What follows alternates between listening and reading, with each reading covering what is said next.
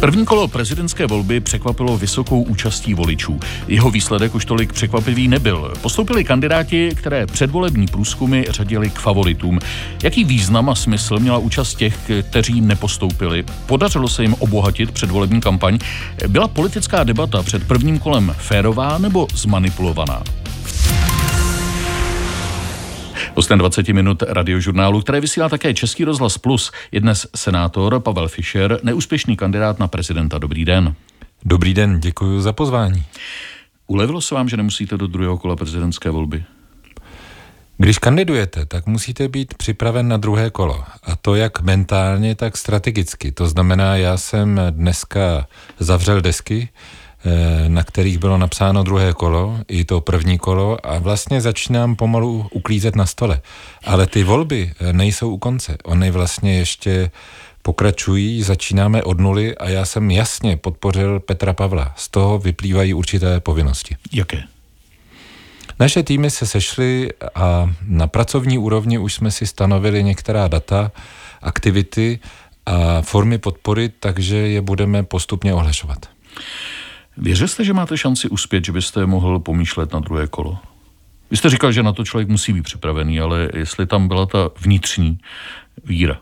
Samozřejmě, že když eh, vidíte, ta, ta kampaň to není fotografie, to je film. A ten film se nějak vyvíjí. Třeba už tím, že v době, kdy jsem vyhlásil kandidaturu, tak eh, Andrej Babiš ještě se nepřihlásil do té soutěže. Nebo eh, jsem ji vyhlásil ve chvíli, kdy jsem měl přísliby poměrně významných prostředků od sponzorů a ty se třeba nenaplnily v takové míře což eh, nás vedlo k tomu, že jsme museli redukovat některé aktivity a zároveň se nám podařilo oslovit naše podporovatele, takže já mám opravdu mimořádné množství drobných dárců, kteří mi i ze svého důchodu nebo ze svých úspor posílali řádově dvě, tři, čtyři, pět stovek korun na účet. A to vás zavazuje. Ti lidé od vás něco očekávají. To není tak, že by vám tu kampaň někdo zaplatil a potom jenom kontroloval, jestli se mu to rentuje. Tady jste měl tak širokou podporu, že vás to prostě zavazuje a musíte soutěžit. Ti lidé vám k tomu napíšou nebo osobně vás osloví. Počítáme s vámi a máte naši podporu. S tím nemůžete eh, zacházet Eh, lehkovážně. Když jsme narazili na finance, podle propočtu jste pořídil ze všech kandidátů kampaň nejlevněji. Eh, na jeden získaný hlas jste vynaložil asi 10 korun pro srovnání, eh, třeba paní Nerudová 50, pan Zima skoro 100 korun na jeden hlas. Za kampaň to bylo nějakých 4,5 milionů korun. Neměl jste se snažit přece jen investovat víc? Neplatí tady za málo peněz málo muziky? No já jsem chtěl teďka reagovat, že mě budete chválit za efektivní kampaň. A to si myslím, že je naopak potřeba. Jaké pak málo muziky? To je strašně moc muziky. A... No, ale ten efekt asi nebyl takový, jak jste čekal. No ale podívejte se, efektivní kampaň znamená, že opravdu vám lidé dají svoji důvěru bez toho, že byste investoval Mailand do toho PR. A když k tomu připočtu tu obrovskou politickou podporu, připomínám, že jsem přišel s dvěma kandidátními listinami, což není potřeba. Jedna z poslanecké sněmovny a druhá ze Senátu, dokonce s trojnásobkem počtu eh, podpisů, než eh, předepisuje zákon, no tak je to veliká síla. Mě to naopak potěšilo, když jsem tohle četl a zároveň si říkám, Eh, je to také poučení pro ty, kdo mě třeba chtěli podporovat nebo dokonce podpořili, že jsem rozhodně s tou důvěrou do mě vloženou nakládal velmi obezřetně a odpovědně. Chtěl jste dosáhnout dvouciferného výsledku, což se vám nepodařilo. Berete to jako osobní prohru? Ten dvouciferný výsledek, eh, když ho vezmeme, že by byl kolem 30%, tak by to mohlo být třeba druhé kolo. Čili ano, to, že jsem se nedostal do druhého kola, beru jako prohru.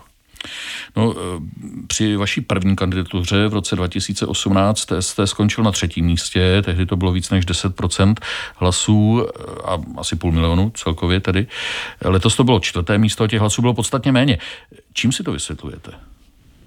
Já si to vysvětluji tím, že Andrej Babiš vstoupil do kampaně s takovou vervou, že to v lidech začalo dělat eh, nebo zbuzovat obavy z toho, aby to náhodou nevyhrál třeba už v prvním kole. Viděli jsme, co chodilo za zprávy, kdy se lidé mobilizovali a vlastně mě i moji voliči a podporovatelé vysvětlovali, eh, proč mě nemohou volit.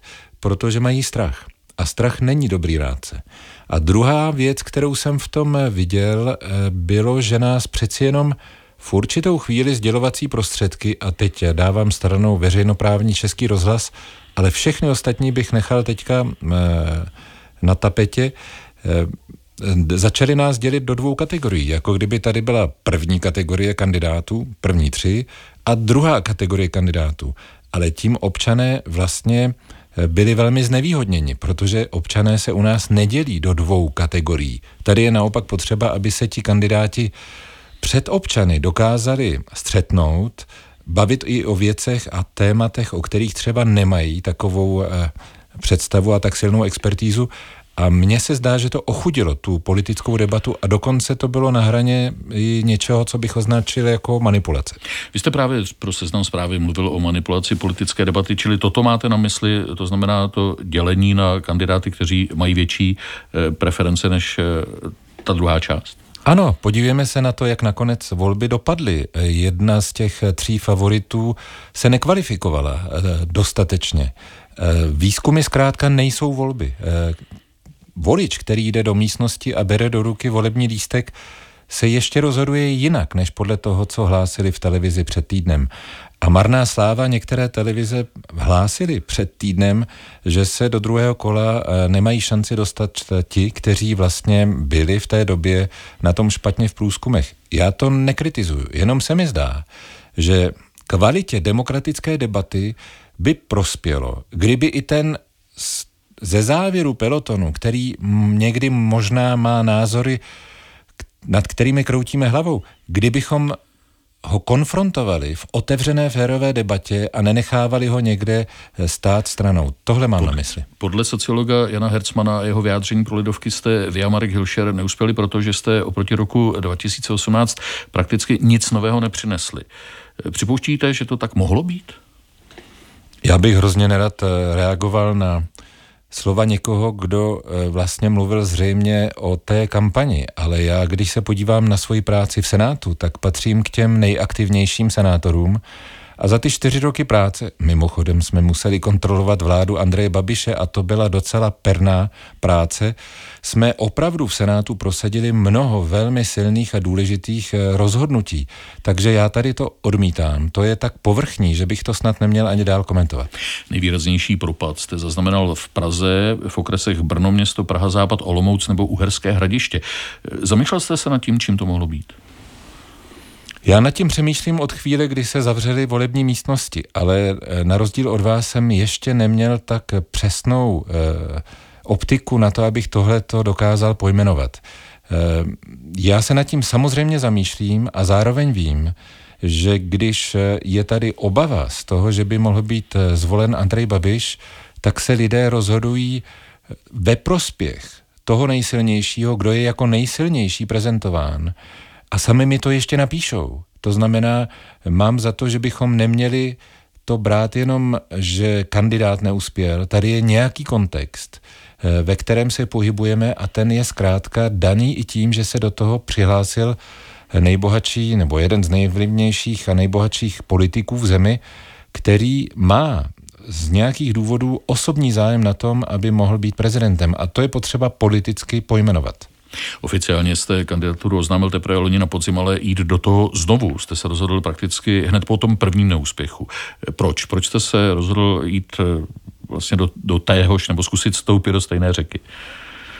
Protože cítíte obrovskou podporu občanů, kteří jsou hrdí, že si mohli volit podle svého gusta nebo podle svého svědomí nebo podle svého svobodného rozhodnutí.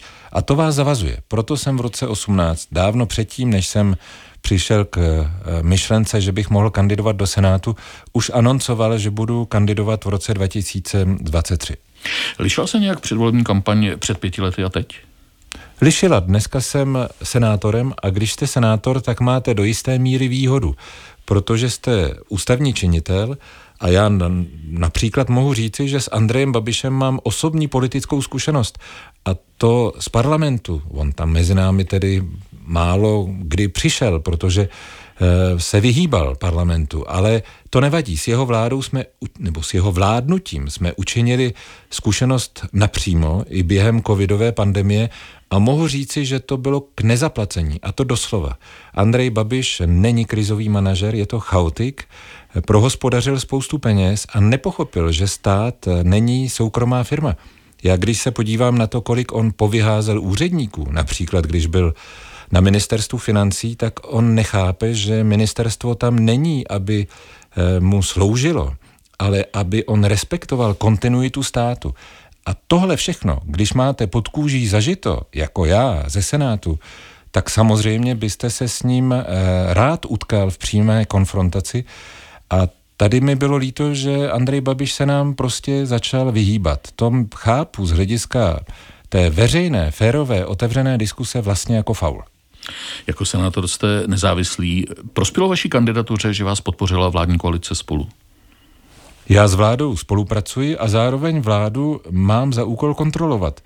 Takto jsem postupoval u vlády Andreje Babiše a v případě, že ta vláda udělala něco dobrého, tak jsme ji také uměli okamžitě podpořit. A úplně stejně postupuju u vlády Petra Fialy. Tady se nic nemění. Ve 20 minutách mluvíme s neúspěšným prezidentským kandidátem, senátorem Pavlem Fischerem. Už jste jednoznačně podpořil jednoho z kandidátů. Mnoho lidí vám vyčítá, že jste to neudělal už před volbou. Proč jste chtěl projít hlasováním, byť s malou šancí na postup?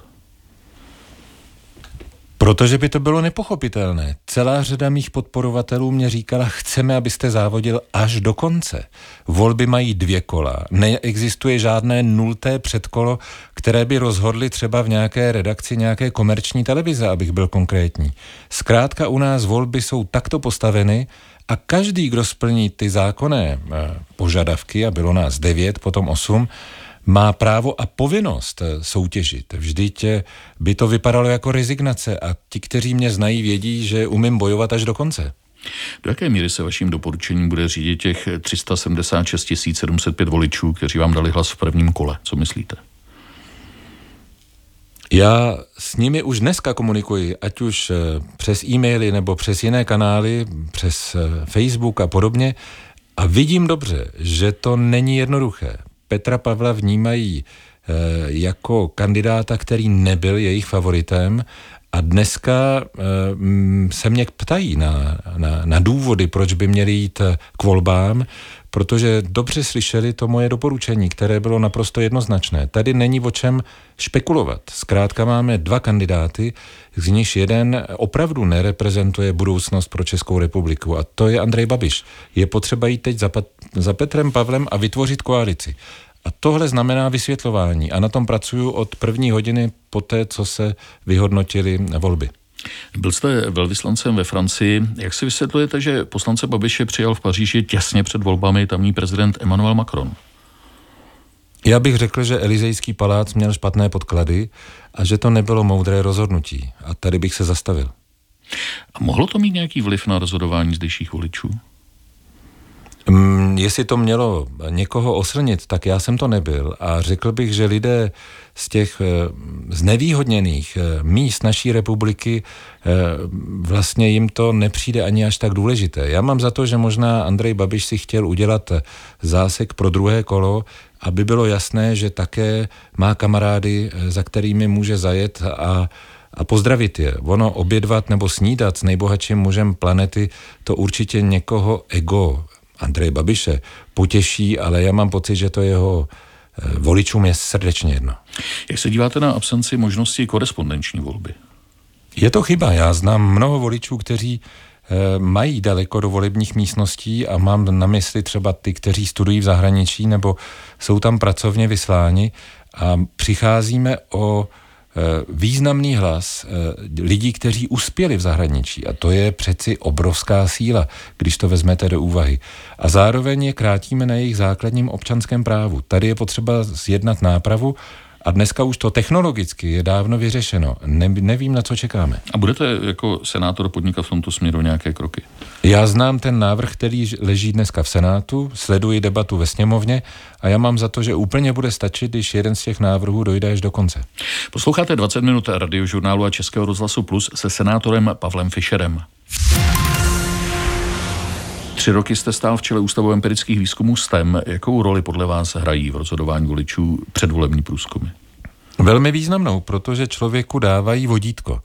Ale lidé s nimi neumí pracovat v tom smyslu, že si často nevyhodnotí, že ta data, která mají před sebou, jsou třeba tři týdny stará nebo dva týdny stará, že to je vlastně archivní fotografie. A dobře vidíme, už ze zkušenosti máme za sebou trojí prezidentskou volbu přímou volbou, že ta dynamika té volby je strašně rychlá. A vlastně jsou v tom vánoční svátky, novoroč, novoroční oslavy, tam se dějí věci s těmi voliči, že eh, se potom člověk nestačí divit. Takže pro mě výzkumy jsou velmi důležitý nástroj, ale neměli by eh, být eh, je to takový dobrý rádce, ale je to špatný pán a neměli by rozhodovat volby. Jak se přesnost volebních modelů za těch šest let, eh, co už v tom neděláte, změnila podle vás? Já mám za to, že se ty metody zpřesňují. Vidím také dobře, že se navyšovala ta čísla, na kterých se ten vzorek vlastně vytváří. To jsou všechno dobré věci, které určitě prospívají k tomu, aby se průzkumy stávaly stále profesionálnějšími.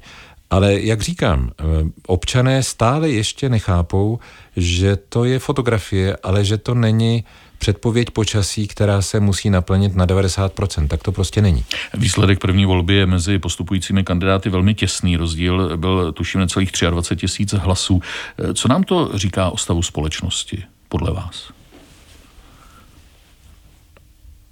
Ten těsný výsledek znamená, že eh, Andrej Babiš a Petr Pavel se dostali opravdu vedle sebe a teď bude velmi eh, zajímavé, jak se přeskupí ty jednotlivé hlasy a preference. O stavu společnosti to vypovídá to, že jsme polarizovanou společností, která má vyhraněné postoje na některé otázky a je připravena vůči té opačné straně zaujmout patřičný politický postoj. Bude to hrozně zajímavé sledovat, jak bude vůbec probíhat ta kampaň před druhým kolem. Mám za to, že to může být ještě pěkně napínavé. Když mluvíte o polarizaci společnosti, je vůbec v moci prezidenta, teď myslím obecně, ať už to je kdokoliv, sjednotit společnost nebo zmenšit tu polarizaci? Ten, kdo říká, že sjednotí společnost, podle mého soudu vůbec eh, nerozumí významu toho slova. Eh, smysl přeci je, abychom byli schopni dialogu, abychom si uměli naslouchat, abychom uměli spolupracovat, abychom měli to, čemu staří Češi říkávali svornost, solidaritu. A to nás činí potom pevnými. Tady nejde o to, že si musím myslet totež, co můj soused nebo, eh, nebo moje manželka. Tady jde o to, abychom o tom mohli vést dialog. A k tomu prezident je mimořádně důležitá figura. To znamená, že tam, kde Miloš Zeman eh, neuspěl, on přeci sliboval, že bude vstřícný, ale mám za to, že to je v něm tak hluboko, že on nedokáže k lidem opačného názoru přistupovat jinak než jako k nepřátelům, tak tady je šance teďka nastavit novou politickou kulturu. A já jsem i proto kandidoval, že i s lidmi, kteří se mnou hluboce nesouhlasí, jsem připraven vést dialog a mám s tím vlastně docela dobré zkušenosti. A máte pocit, že vy osobně jste eh, nechal nějaký výrazný otisk v té eh, kampani, že jste do ní vnesl něco svého? Musím říct, že těch poznatků o tom, že to prospělo, ta kampaň eh, celkovému vyznění, eh, že těch poznatků mám víc. Já jsem si totiž připravil poměrně jasný politický program. Podívejte se na archivní fotografie webů, těch kandidátů v době, kdy já jsem vyhlašoval kandidaturu. Eh, oni tam neměli tak podrobný program. Měli tam jenom teze nebo hesla nebo fotografii. A když se potom vyvíjí ta kampaň, to je přeci jenom příběh, tak jsem zjistil, že některá ta témata najednou ti ostatní začali opakovat.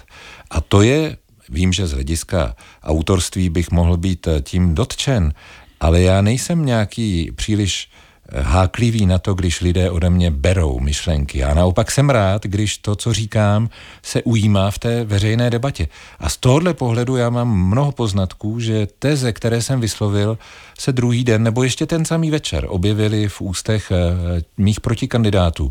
A to je z hlediska politického vlivu na celou kampaň vlastně mimořádně důležitý. Takže já mám za to, že jsem uspěl už tím, že jsem některým vlastně nabídl témata, která se stala veřejnými tématy jenom proto, že jsem o nich nemluvil sám, ale mluvili o nich i ostatní. A mohl byste být eh, konkrétní uvést alespoň třeba jeden eh, příklad, co je typicky Fischerovského? Vzpomínám si, že jsem napsal jednou na Twitter eh, podrobnou analýzu o vlivu Číny. A večer jsem ji slyšel z úst paní profesorky Nerudové na debatě na právnické fakultě. To bylo skoro copy-paste. Další téma, které jsem měl ve, svých, ve svém programu, to byla starost o vyloučené lokality. To jsou ty lokality, které zaostávají a my v Senátu se tomu systematicky věnujeme. Akademici to často neřeší, protože se často věnují těm velikým tématům. A já jsem si uvědomil, že i v té debatě, protože jsem o tom často mluvil, se to najednou začalo opakovat jako téma. Vracelo se to zpátky.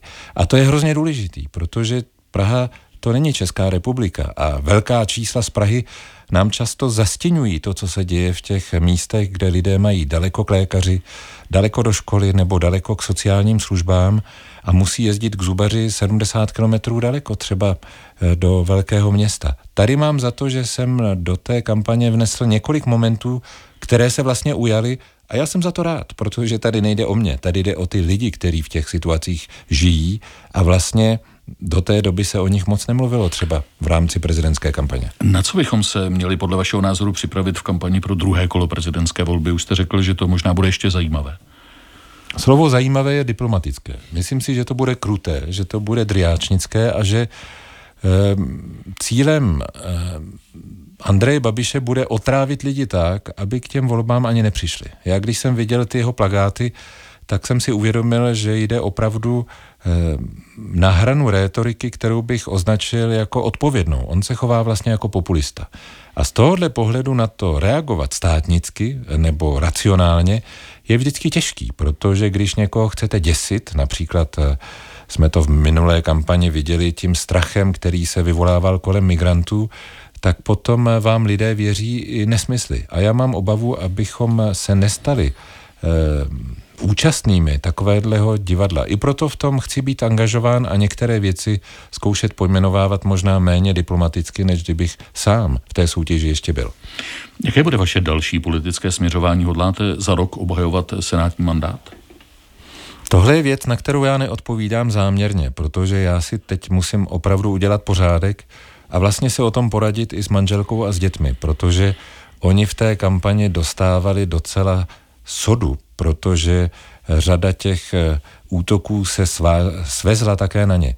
A já bych rád to s nimi probral, ale vězte, že jako předseda výboru pro zahraničí, obranu a bezpečnost mám plný stůl aktivit na tento rok, já se rozhodně nudit nebudu.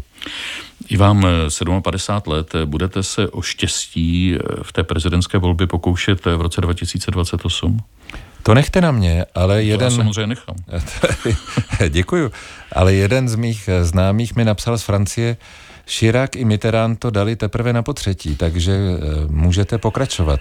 A já mám za to, že k, ke svobodné společnosti patří, že lidé mohou vlastně kandidovat několikrát a k životu politika patří úspěchy i neúspěchy. Já bych nedělal teďka účet bezvrchního a pro mě vrchní v České republice to jsou právě občané České republiky a jim bych chtěl být na blízku a vlastně být k dispozici, kde budou potřebovat. Jestli tomu to dobře rozumím, tak to nevylučujete, spíš ano. Já bych spíš řekl, že to není na pořadu dne, ale rád si s vámi někdy o tom přijdu popovídat. Děkuji. To bylo 20 minut radiožurnálu, které vysílal také Český rozhlas Plus se senátorem Pavlem Fischerem. Děkuji za rozhovor, ať se vám daří. Mějte se hezky. Naschledanou. Děkuji za pozvání. Naschledanou. Příjemný poslech dalších pořadů vám přeje Vladimír Kroc. Partnerem tohoto pořadu jste vy, posluchači Českého rozhlasu. Už sto let vysíláme díky vám. Děkujeme.